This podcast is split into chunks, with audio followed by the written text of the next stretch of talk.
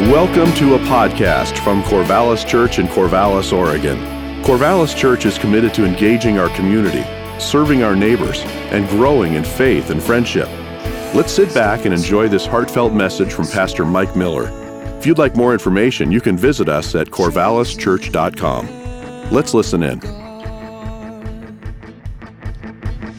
So, we are in the Gospel of John. We are starting this really journey to get into the mindset of John. So, we're going to be in the book of John, then we're going to go through 1 John, 2 John, 3 John, and then the book of Revelation. And this might take us to Easter. So, settle in. And once we go through the Gospel of John, we'll have other scripture journals for you for the, for the, um, the epistles of John, the 1st, 2nd, and 3rd John. Um, so, hopefully, you get a little nice set going here. Um, if you've been with us for a while, you probably have one that says Matthew, because we did that once, and we got Romans that we've gone through. Uh, we've gone through Ephesians and I think Colossians. And so um, now we're going to be in John and just go through all of that. Today I want to get in a little bit of the mind of John um, before we get into John 1. And last week we talked about who John is and um, he's a, a, gregarious guy. He and his brother were called the Sons of Thunder because they wanted to bring like this, this defense of, physical defense to Jesus, and um, his heart was tempered uh, with grace. Uh, he calls himself the one who Jesus loved. And uh, if you think back, if, well, think about it. Uh, if you could call yourself your name or the one who Jesus loved, I'd much rather call myself the one who Jesus loved. Um, it's way more meaningful and helpful to people. Um, and we, we talked about last week how um, what John is inviting us to, and, and he's using words to try to express an experience, and how it's just so inadequate, how words just can't can't get there. It's why we need things like music and art and poetry and movies and stories. Because there is something that we can convey that is way more than words can, can do. Words aren't equipped to touch us in those ways. Um, and so it's appropriate that John would start John 1 with a poem. And that's what the first five verses, and some say the first 16 verses of John are. Uh, but clearly, the first five verses are it's a poem. And uh, it's uh, metaphorical words um, that really express something way deeper than you would see on the surface. So let's pray, and we're going to start reading together John 1. Heavenly Father, I pray that as we read your word, as we come to it, God, I, I submit my heart to it. I submit my will to your word. And God, anything that, uh, that I struggle with in this process of this study, that we all struggle with, God, that, that your word would have supreme authority over our fears and our doubts. And I pray today that you would speak to us in a way only you can. You can speak to our hearts without words. You could speak to our hearts with your spirit, with your beauty, with your grace, with the touch of a friend, with an encouraging word. We can, we can find hope in the beauty of a sunrise and the power of a leaf falling to the ground. Be with us today, O oh God. In Jesus' name. Amen.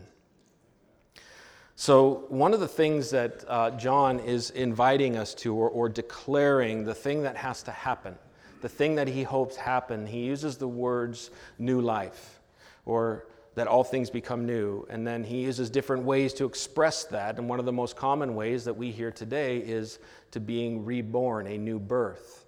And the title of today's sermon is A Different Kind of New. And, and what we have to really embrace is the fact that when John's talking about something new, he's not talking about something refurbished.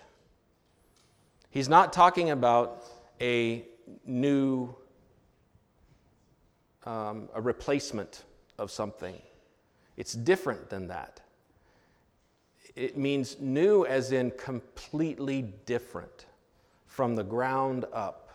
And the metaphor that's used in the Bible over and over again to talk about this newness that comes when we come to Jesus and we have faith and trust in Him is death and a new life. It's not just your old life made new, it's the death of your old life and a new life. That's how profoundly transformative that this is. It's, it's something brand new. So keep that in mind when you hear these, these invitations to something new. And as we go into that, you'll see this more and more in John's purpose and as he, as he states. Because in this, uh, John is, is laying the groundwork here for what his status, stated purpose is. And he says in John 20, uh, verse 31, that, that we would believe. He's writing these things down so that we would believe that Jesus is the Christ, so that if we believe in him, we will have eternal life and be saved. So John states his purpose, right? He's writing these down. Now, John does this different than the other gospels. The other gospels are called the synoptic gospels because they give the synopsis of Jesus' life on earth. John is a totally different book. 90% of what's in John is not in the other gospels. There's certain things the book of John, the Gospel of John, doesn't talk about. Um, but in this, God, uh, John is calling us to, to believe a few things. Um, there's three things that John, John is known for. He's called the apostle of truth, the apostle of faith or belief, and the apostle of love. Those are the three recurring themes in John's writings over and over and over again he uses the word um, he uses the word truth 40 times he uses the word love 80 times but he uses the word believe or faith 100 times these are the most repeated themes in all of john's writings and so that's why i say like john 1 the word jesus sheds light holy spirit on love God. It's all encapsulated. And that's what, what John's hope is. And so you'll see these recurring themes of, of, of light, of the Word of God, truth, right? And, and light shining, shining the light, exposes the darkness and brings truth out. And this constant call to receive the love. And what I love what John does here in this is, is, is the other ones are synoptic gospels this is a heavenly gospel this is a this is a, a heavenly view where where john doesn't talk about the birth of jesus he doesn't there's no parables. Uh, he doesn't talk about his journey. He doesn't talk about all these things on earth that the other gospels talk about. It's this constant reminder and invitation to see jesus for he, who he really is. Because only if we see Jesus for who he is will we see that he is the one our hearts are crying out for. If we lose who Jesus really is, our heart still, our soul still remains empty because we don't, we don't feel and know that he is the answer that we've been looking for.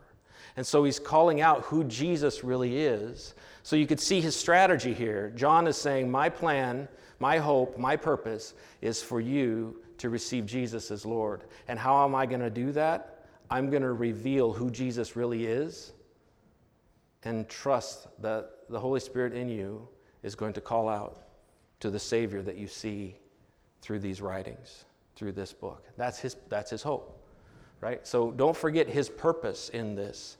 This is, uh, John's also called the evangelist, the apostle evangelist, because this is a very evangelical book. This is a book that lays out the, the case for Jesus Christ being the Messiah, not only theologically sound, but practically desirable to the true longing of our heart. Because if we see Jesus for who he really is, we'll see us for who we really are. And we were designed to need him. So we can't forget that. So Jesus John calls us to believe a few things. One, that Jesus' sacrifice would result in our unity with God and with one another. We'll read that in John 17 in a little bit. But he's, he's, he's revealing that to us. Um, and this is really important that the eternal God has become human. The eternal God has become human in Jesus Christ. This is the enfleshment, the incarnation. This is where, this is where Christ, the Christian theological position departs from all other belief systems. That Jesus has come in the flesh. He is God in the flesh. Matthew 1 says, Call him Emmanuel, God with us. And this is the linchpin for everything. And John makes that very clear that God has become human for the purpose to save sinners from hell, to restore us back to unity in the presence of God. John 1:14 he says uh, the word became flesh. Now the word we're going to get into this in a bit but I wanted to lay this groundwork before we start reading. So the word um, is a title given to Jesus. Um, other titles given to him. I mentioned Emmanuel, the Son of the Most High God. Um, he has come into creation in human form. And when, when the Bible talks about the Word, it's this, the, in, in, if we're going to read this in John 1 1, but it says, In the beginning was the Word. The Word, that word is logos, right? That logos, depending on what, what Greek angle you're taking. But um, that's a clear allusion to, and the rest of John testifies this, to the Genesis 1 1 account of creation. That's Genesis 1 1 starts with what? In the beginning, right? And so he's making this clear allusion to in the beginning was the Word. And the Word was God, and the Word was with God. And that Word is Jesus himself. So you could, there, there's, a, there's a few different angles of interpretation of this. Um, some of them say the word is the wisdom of God, wisdom being the expressed knowledge or expressed will. And so when God um, spoke, you go through the days of creation. How did God create each day? He spoke it, right? So his will was expressed, the wisdom of God was expressed. So there's some that say that that is what this is saying. Um, but I think if you look if you look at what this is really saying, and there's a I want you to write something down for further study, and you can Google it. It's the word Targum. I'm not going to go into it here because it's a rabbit trail that is so fascinating that I will spend days, months preaching it, and it doesn't have anything to do with the purpose of John. So, but it's so fascinating. The, so, one thing to know is that the, uh, the common language of Jesus' day was Aramaic. The commerce language was Greek. And so Aramaic is closer to Hebrew, and so there's this translation of New Testament documents, and the Gospel of John's one of them, of the Gospel in Aramaic. And the connection between John 1 1 and Genesis 1 is really brought to tons of life in the Targum. So Google that. There's some videos out there that explain it. Um, but that would be a really fascinating study for you, and it would make some things pop. Um, we're not going to do that today because, like I said, that wasn't the purpose of the book of John, and I really want to stay with the purpose of the text. But Targum is the word T A R T A R G U M. Targum. Targum. Okay. So I mentioned earlier that. Uh, the foundation of our faith is that Jesus has come and he is God in human form. The Gospel of John um, is way different than the other texts.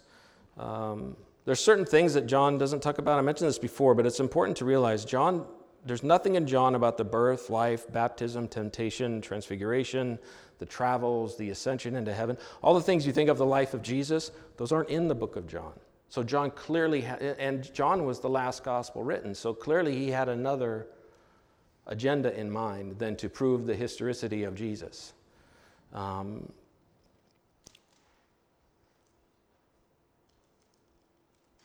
what I love about John and, and, and its purpose is, is he's speaking and he's calling out of us our true self. Our, he's speaking to our true self. Our true self doesn't believe in Jesus because there's historical documents that says that he's alive and that the history of the Bible is accurate and, and that the tomb is still empty and, and all the arguments. Like, I don't believe in Jesus because of that. I don't believe in Jesus because I'm afraid of hell and I want to be in heaven. There's something deeper here about my true self and who we true, truly are. And the thing that I've been wrestling with is the idea of your soul.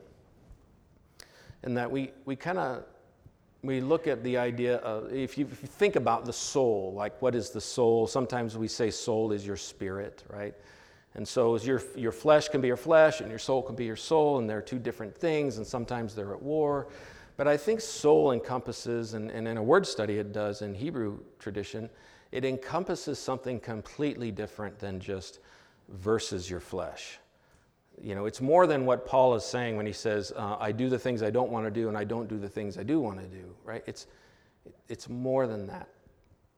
The soul represents the entirety of your feelings, your body, and your mind. Like the entirety of who you are is your soul.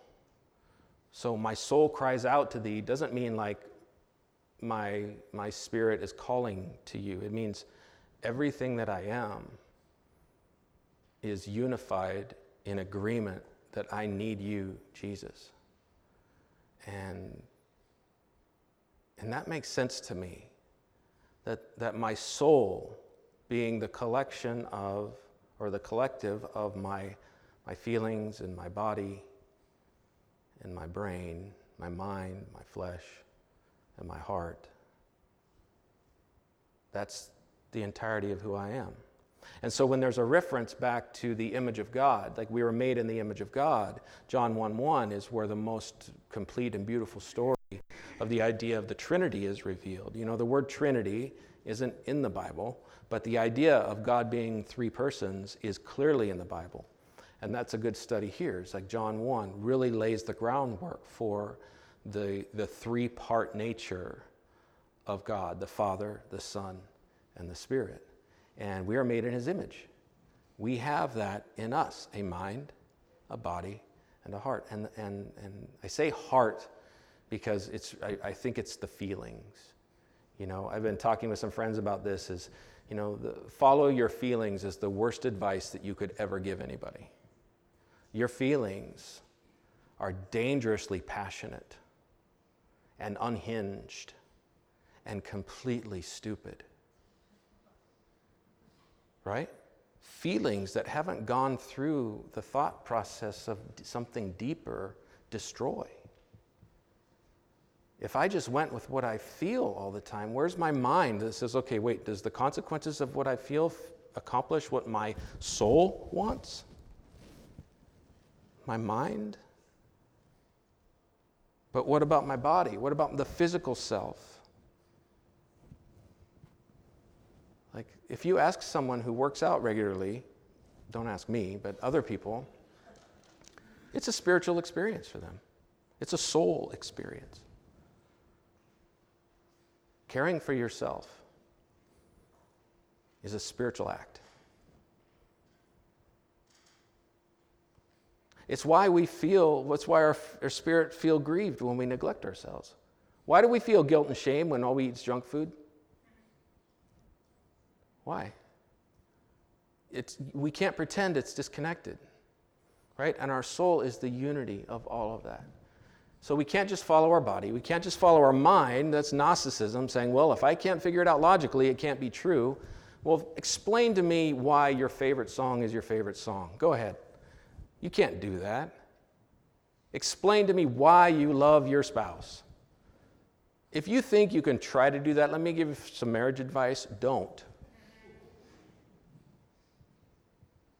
There are things that your mind can't put into a stream of logic that are absolutely truthful and factual that you can't express.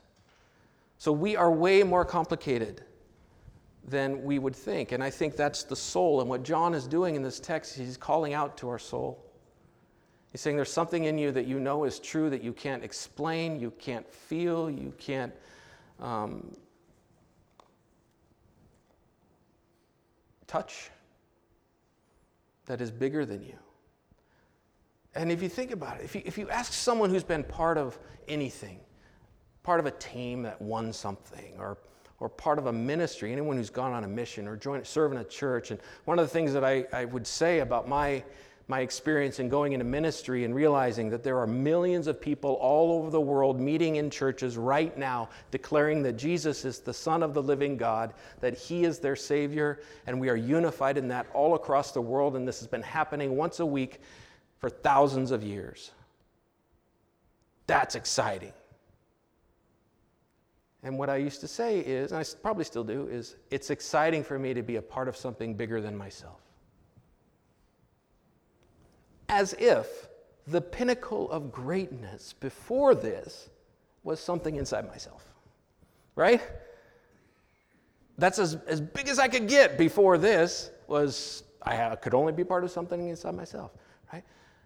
And that's that is true for you too. That's not just unique to me. You've been part of things where you're just excited to be part of a team that's bigger than you or if you've given your life to Jesus and you're serving Him with your life and sacrificing, and you view everything that you have as, as God's and you're just the steward of it to use for His purposes, you are living as part of something that's bigger than yourself. And your soul knows that this is right, that this is good, that this is true.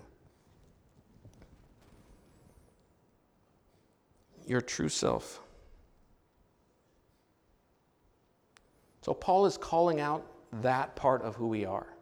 Paul, John, is calling out that part of who we are. Why? To convince us in the true person of Jesus Christ. Because he is the one, the only one, that can satisfy the longing of your soul. And the more we try to have the lo- those things that are designed to satisfy the longings of our flesh and of our mind and of our feelings, if we keep turning the, to them to fulfill the thing that our soul longs for, it leads to our destruction. Your flesh, my flesh, longs for, this is going to sound weird, the combination of a Big Mac and a filet of fish. I know. When I drive by McDonald's, if I'm slightly hungry, I'm like, I want a Big Mac and a filet fish. I stop and get one about maybe 5% of the time. And I drive by McDonald's twice a day. I could be full, I could have already had a meal. Now, don't get me wrong, I don't want a hamburger. A Big Mac is nowhere near what a hamburger is in my head, it's its unique thing. But let's just say every time I wanted that combination, oh, and a Diet Coke, ironically, right? And fries. and go large. Or no, McDonald's is like supersized, right?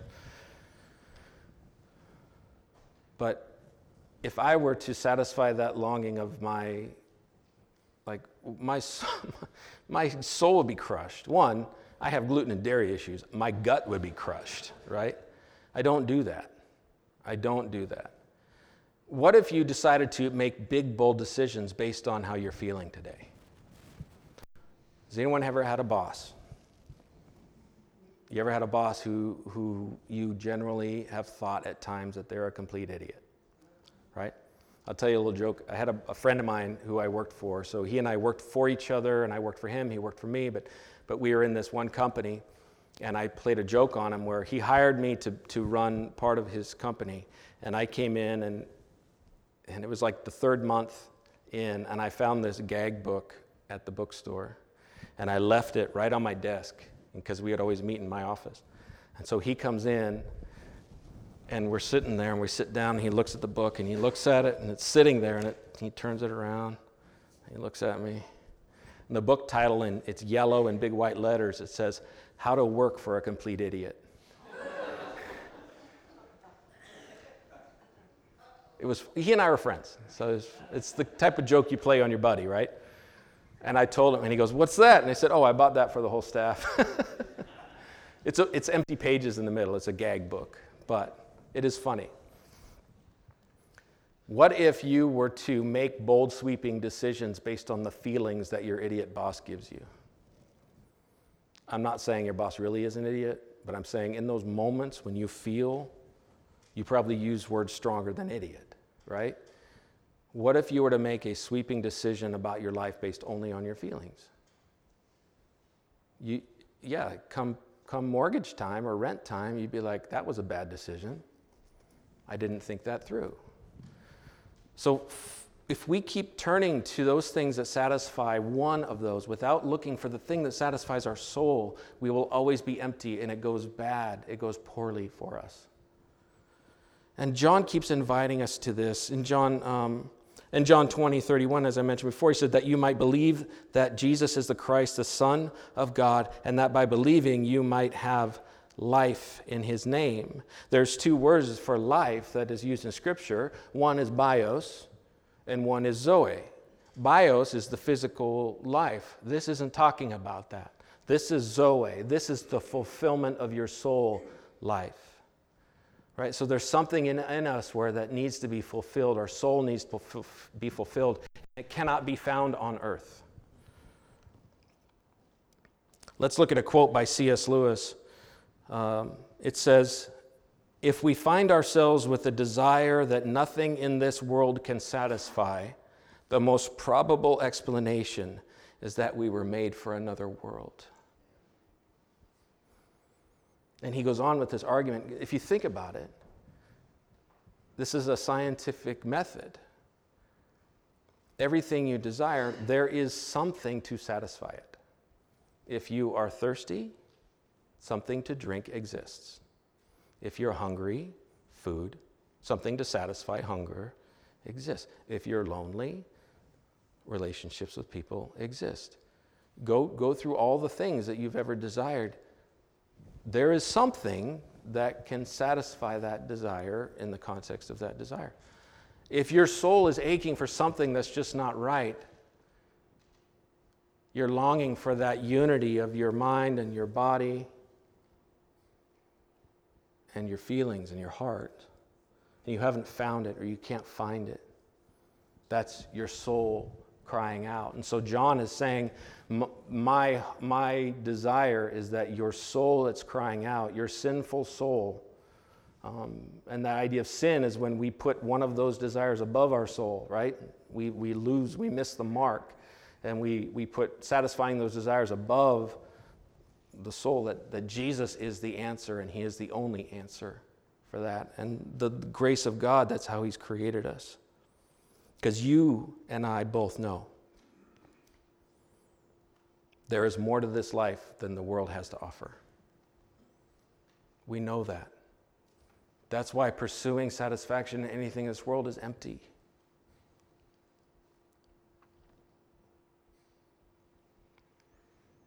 And John gives us this gift of this book.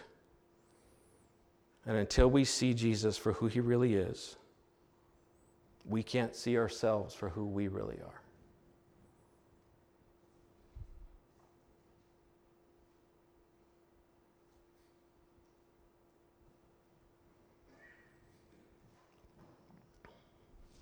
So let's, with that foundation, let's start with John 1, verse 1.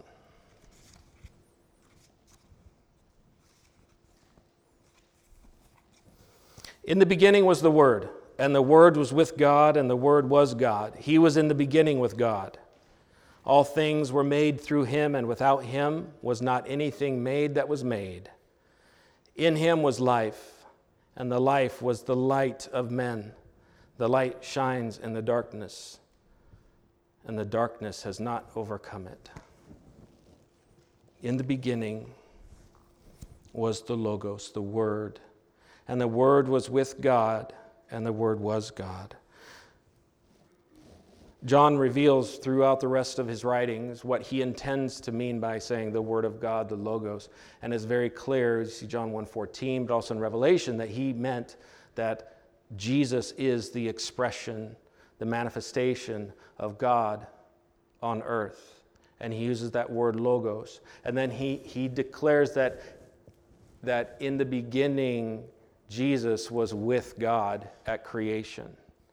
And you could look at that literally, metaphorically, I think for our implications today, uh, theologically, to fit into the Christian faith, like a literal translation of that makes the most sense. But a metaphorical translation accomplishes a similar purpose in that if Jesus was with God, the holy intent and expressed desire of God was with God in the beginning of creation, you can see that, that this expression of Jesus now as God in the flesh is the manifestation of God's purpose and his intent. So, as God speaks things into the creation. But where this drives more towards a literal, like Jesus is an entity that is also part of the Godhead, but also with God and present with God, is in the idea of with, uh, that word with. It means facing, a separate entity that's facing. And that, that always implies the face turned towards someone, implies always in Hebrew tradition, is a, a unity, an intimacy, a connection, a bond, this idea that we're together. I'm with you. I'm with you. I'm with you. So, this, this connection of being face to face with God, this intimate togetherness. So, the Word was with God, and the Word was God. And now, the best interpretation of this that I, I, I, believe is this idea of the, the Word or Jesus and the God were one in purpose. We're one. And it, it, how close that goes to you doesn't really impact what you do today. Um, but the Word was God. Uh, don't forget that the purpose here of, of John is to express that Jesus is God in the flesh. Right? And, and where this gets confusing sometimes is when we say God, we always think Father God. Right? So if we can separate that out and say God is Father, Son, Spirit. Right? And each one of those is expressed in Scripture as a unique entity that come together as one. Now, the greatest theologians will say the deeper you go into trying to understand the Trinity, the more slippery it gets. So let's not pretend this is a simple thing. But for me, what gives me peace is to go, well, wait a minute. I am made up of three parts mind, body, and feelings. And the entirety of my three parts is my soul. That's who I am. But sometimes I mix up my feelings and my soul. Oops, no, no, no, no. I got to get back to like my mind and my body are part of my soul. Like that's who I really am. And if we can see Jesus for who he really is and see God for who, who let's say, they really are, uh, it helps us see who we really are. And what, what John is doing is, is as he reveals that, he's counting on us seeing that Jesus is the way, truth, and the life, and there is no way to the Father but through him. That's what he's counting on our soul seeing and our soul finding. Verse 3, where it says, He is life. He's the, fundamental reality where all life exists. Mm. All life, all things were made through him, and without him was not anything made that was made the redemptive nature of Jesus Christ is built into everything God created. God didn't send Jesus as a reaction to our sin. Right? We ought not think so highly of ourselves. right? Like when God spoke this into creation, redeeming us and restoring us is part of his plan. God redeems everything. He rest- it's his business. It's what he does. If you're going through a difficult time right now and there's a season where you're having a hard time finding hope, you can lean on the fact that he, he is with us always. His promises come true always. He redeems things. And this is where John's call to us to constantly believe in that, is where we find our hope and our salvation, is this belief. So, John's desire is very clear in the book of John. And as we study this, I hope that you open your soul up to receiving this truth, that you open your soul up, and it starts with letting your soul wrestle with the truth that Jesus is God in the flesh. And it's important that you start there, and it's important that John starts there. And that is something that your mind, your body, and your feelings can't capture all alone. But I bet you if you ask your soul, it resonates as true.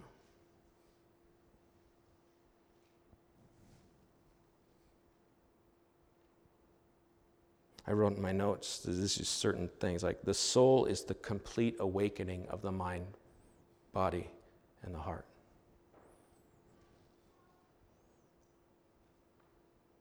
So we've read that first part of John where he establishes this foundation of God and Jesus and, and the centrality of Jesus in our relationship with God, our path to the Father. Now, what I want to do, because we've, we've got the intent of John. Now, in John 17, you can turn there now, but we're going to read what Jesus' intent was. John's intent is that we would believe that Jesus is the Son of God and that He is God in the flesh and that He is the Christ. He is our Savior. He's the one our souls long for. So now, I just want to read. I'm going to read this whole chapter and then say a brief thing and then we're going to close. This is a time where Jesus, this is the longest prayer of Jesus in the Bible. Jesus, ha- Jesus and God are there. This, this was recorded by John, so clearly Jesus intended for someone to hear this and for it to be journaled and, and carried forward to us. But let's read this together John chapter 17. When Jesus had spoke these words, he lifted up his eyes to heaven and he said, Father, the hour has come.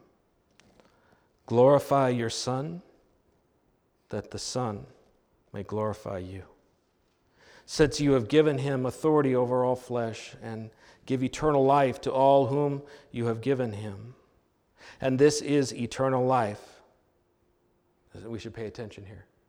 This is eternal life, that they know you, the only true God, and Jesus Christ, whom you have sent.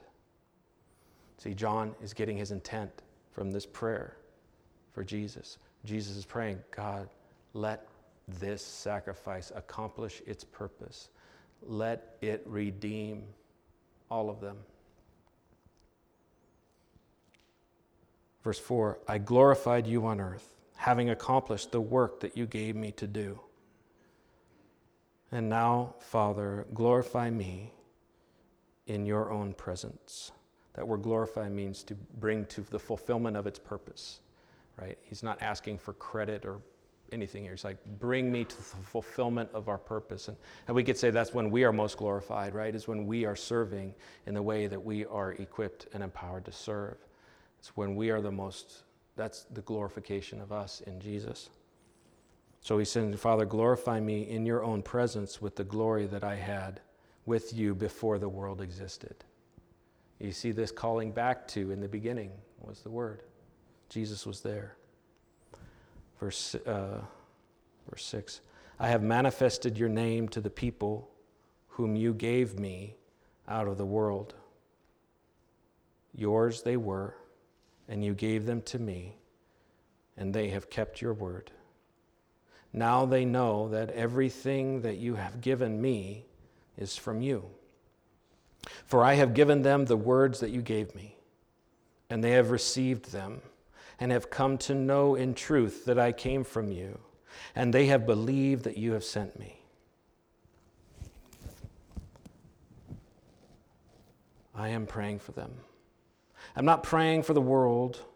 He's, he's focusing his prayer here, right? He's, he's praying for those who have believed, for those who have who have identified that their soul's crying out for him and they're believing, right? He says, I'm not, at this point, I'm not praying, this isn't for the world, this is for the elect.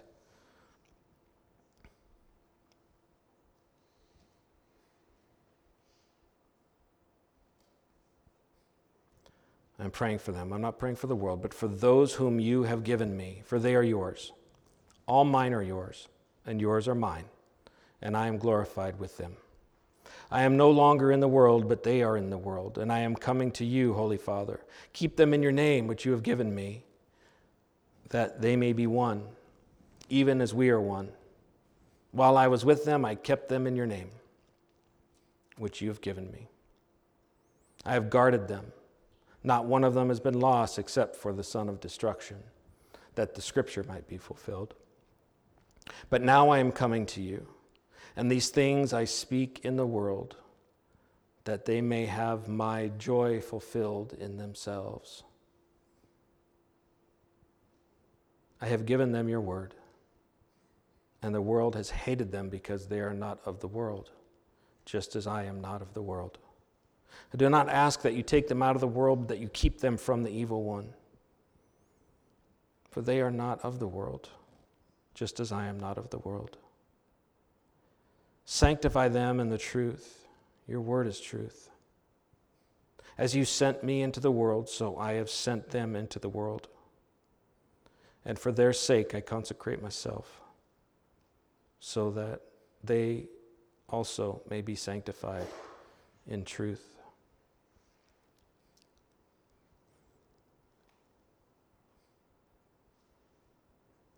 He's foreshadowing the fact that he's leaving.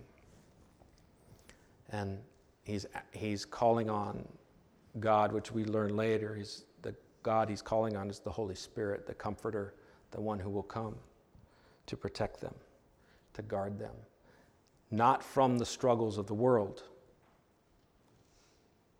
from the evil one.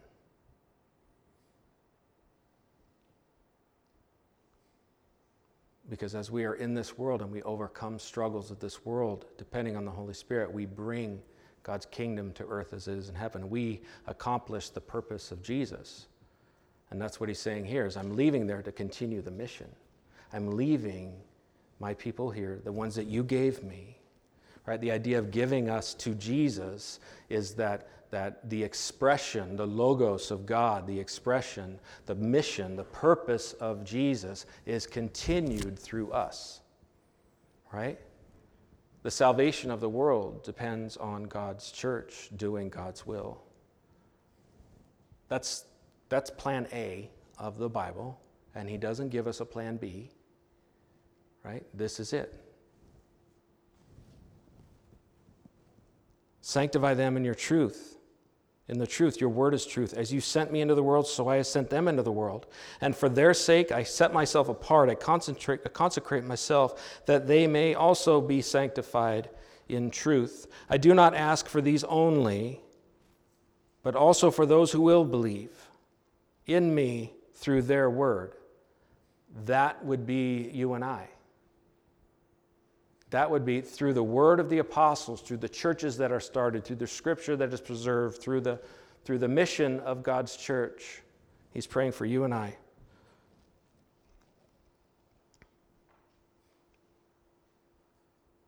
That they may be all one, just as you, Father, are in me and I in you, that they also may be in us, so that the world may believe that you have sent me. So, what is he saying is the condition for the world to believe that Jesus is the Logos of God, that Jesus is the satisfier of our soul, that we will be unified in him together, right? As we are unified in him together, we testify to who Jesus is, and we continue in that. Verse 20 I do not ask for these only, but also for those who believe in me through their word. Yeah, I said that part. Um, that they may be one, just as you and the Father are me, and I in you, they also may be in us, so that the world may believe that you have sent me. Verse 22 The glory that you have given me, I have given to them, that they may be one, even as we are one. And I in them, you in me, that they may become perfectly one, so that the world may know that you sent me and loved them even as you loved me. Father, I desire that they also, whom you have given me, may be with me where I am, to see my glory that you have given me, because you loved me before the foundation of the wor- world. O righteous Father, even though the world does not know you, I know you and these know that you have sent me. I made, known to, I made known to them your name, and I will continue to make it known, that the love with which you have loved me may be in them, and I in them. Jesus is boldly taking his place as our example, as our source, as our destination, as our spirit, as our unifying. This is why the centrality of Jesus can't ever be shaken. You know, we, we had a youth leader meeting at my house the other day, and I asked a question, and someone said, Jesus. I'm like, ah. I used to have this thing in my youth group that if someone gave an overly churchy answer, I made them go sit in the church chair, right? Until the senior pastor told me I couldn't do that, because that's the equivalence of a dunce cap. Uh, so I stopped doing that. But I always talk about it. I guess it's still bad. But one of them said, But didn't you tell us the answer is always Jesus? Like, yes. I stand corrected. Because if you give it enough thought, the answer is always Jesus, whatever you're struggling with.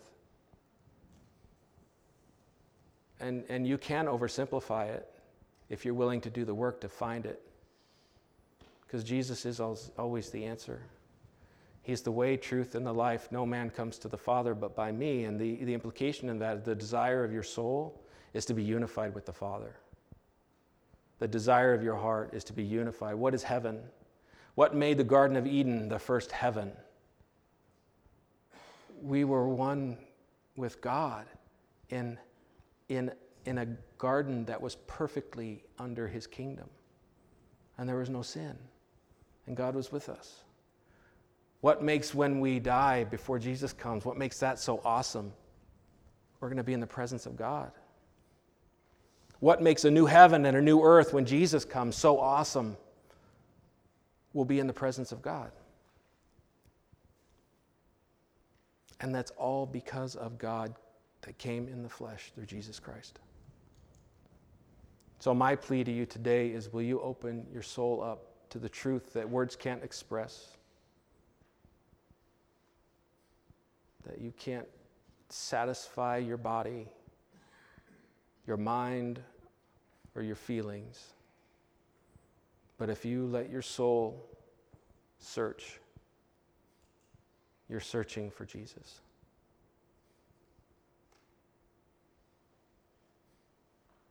And I, sh- I share a lot of Paul's passion because I feel a purpose of my life is to do something similar, is like express this. But like I said last week, words seem so inadequate, and stories help, right? Because there's nuances in stories. Music helps, all of it helps.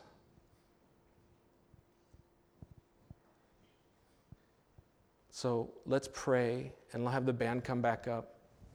And as we enter into this response time, I want to ask you to open your heart up. As we worship God, we will worship in spirit and in truth. Right? And what that means is that as, as we worship, let your heart sing out to God, let your feelings feel the joy of being known by the Lord, but also bring your struggles. Christianity isn't about pretending like things aren't bad. It's facing the reality that things are bad, but God is bigger. And there's hope because He redeems things. And it's always through Jesus Christ. So we direct our hearts and our minds to Jesus when we worship. That's why we sing of His glory, we sing of His hope, we cling on to His salvation.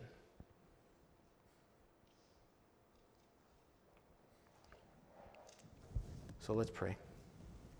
Heavenly Father, I pray that as we give our hearts to you and worship today, that you would be blessed, that you would be blessed, that you would glorify us in the context that you would, you would drive us to fulfill the purpose that we are created for. And that's worshiping you, declaring with our soul that you are our everything. God, God Jesus, if you will, uh, I thank you. I thank you for coming into our world.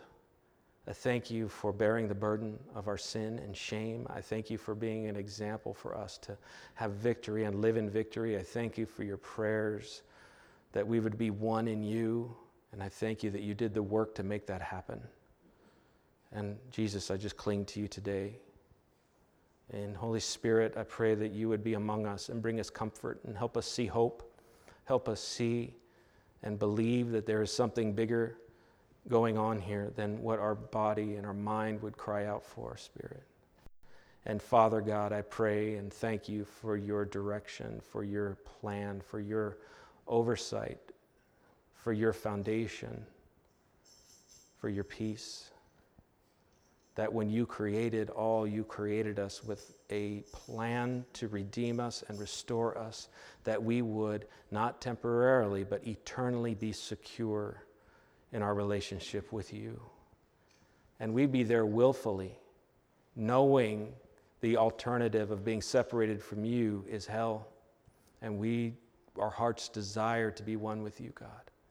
Let our souls cry out today, Heavenly Father.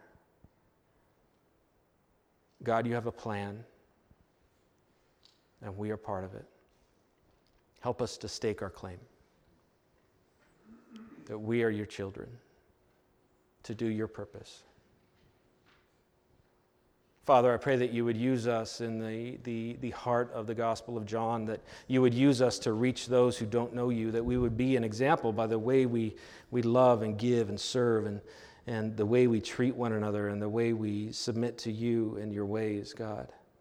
That our, our, our pursuit of you, God, even the way we fail, repent, and humbly are restored would be an example to, to the world. I echo and just uh, am thankful for the prayer covering of Jesus in John 17. That his desire is for us to be one in you, just as you and He are in one, and we, you and He are one, and we are in you together. That makes sense to my soul, God. My mind trips up. My feelings get conflicted. But my soul cries out. My soul knows. Let me have that as my daily true identity of who I am. I pray that for all of us.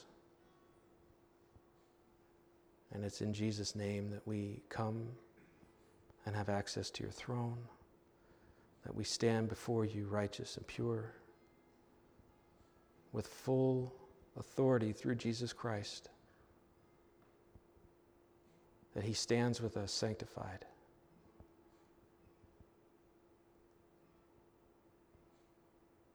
And you, even right now, in the midst of our struggles, you are with us. You are with us. You are with us. I believe. Help my unbelief.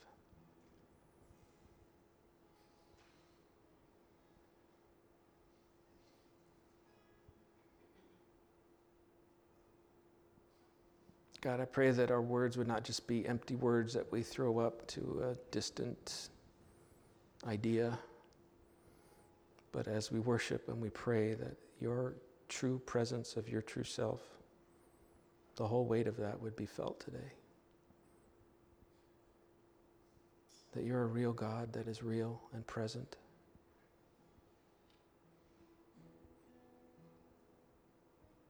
I pray that this kind of complicated thing about your th- triune nature would not not distract us from the simplicity that you love us and are with us and you are for us and that you are here among us. Let us worship you truly in Jesus' name. Amen.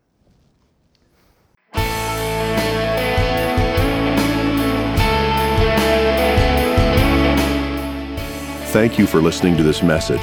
If you'd like more information about Corvallis Church, visit corvallischurch.com and click on Contact Us.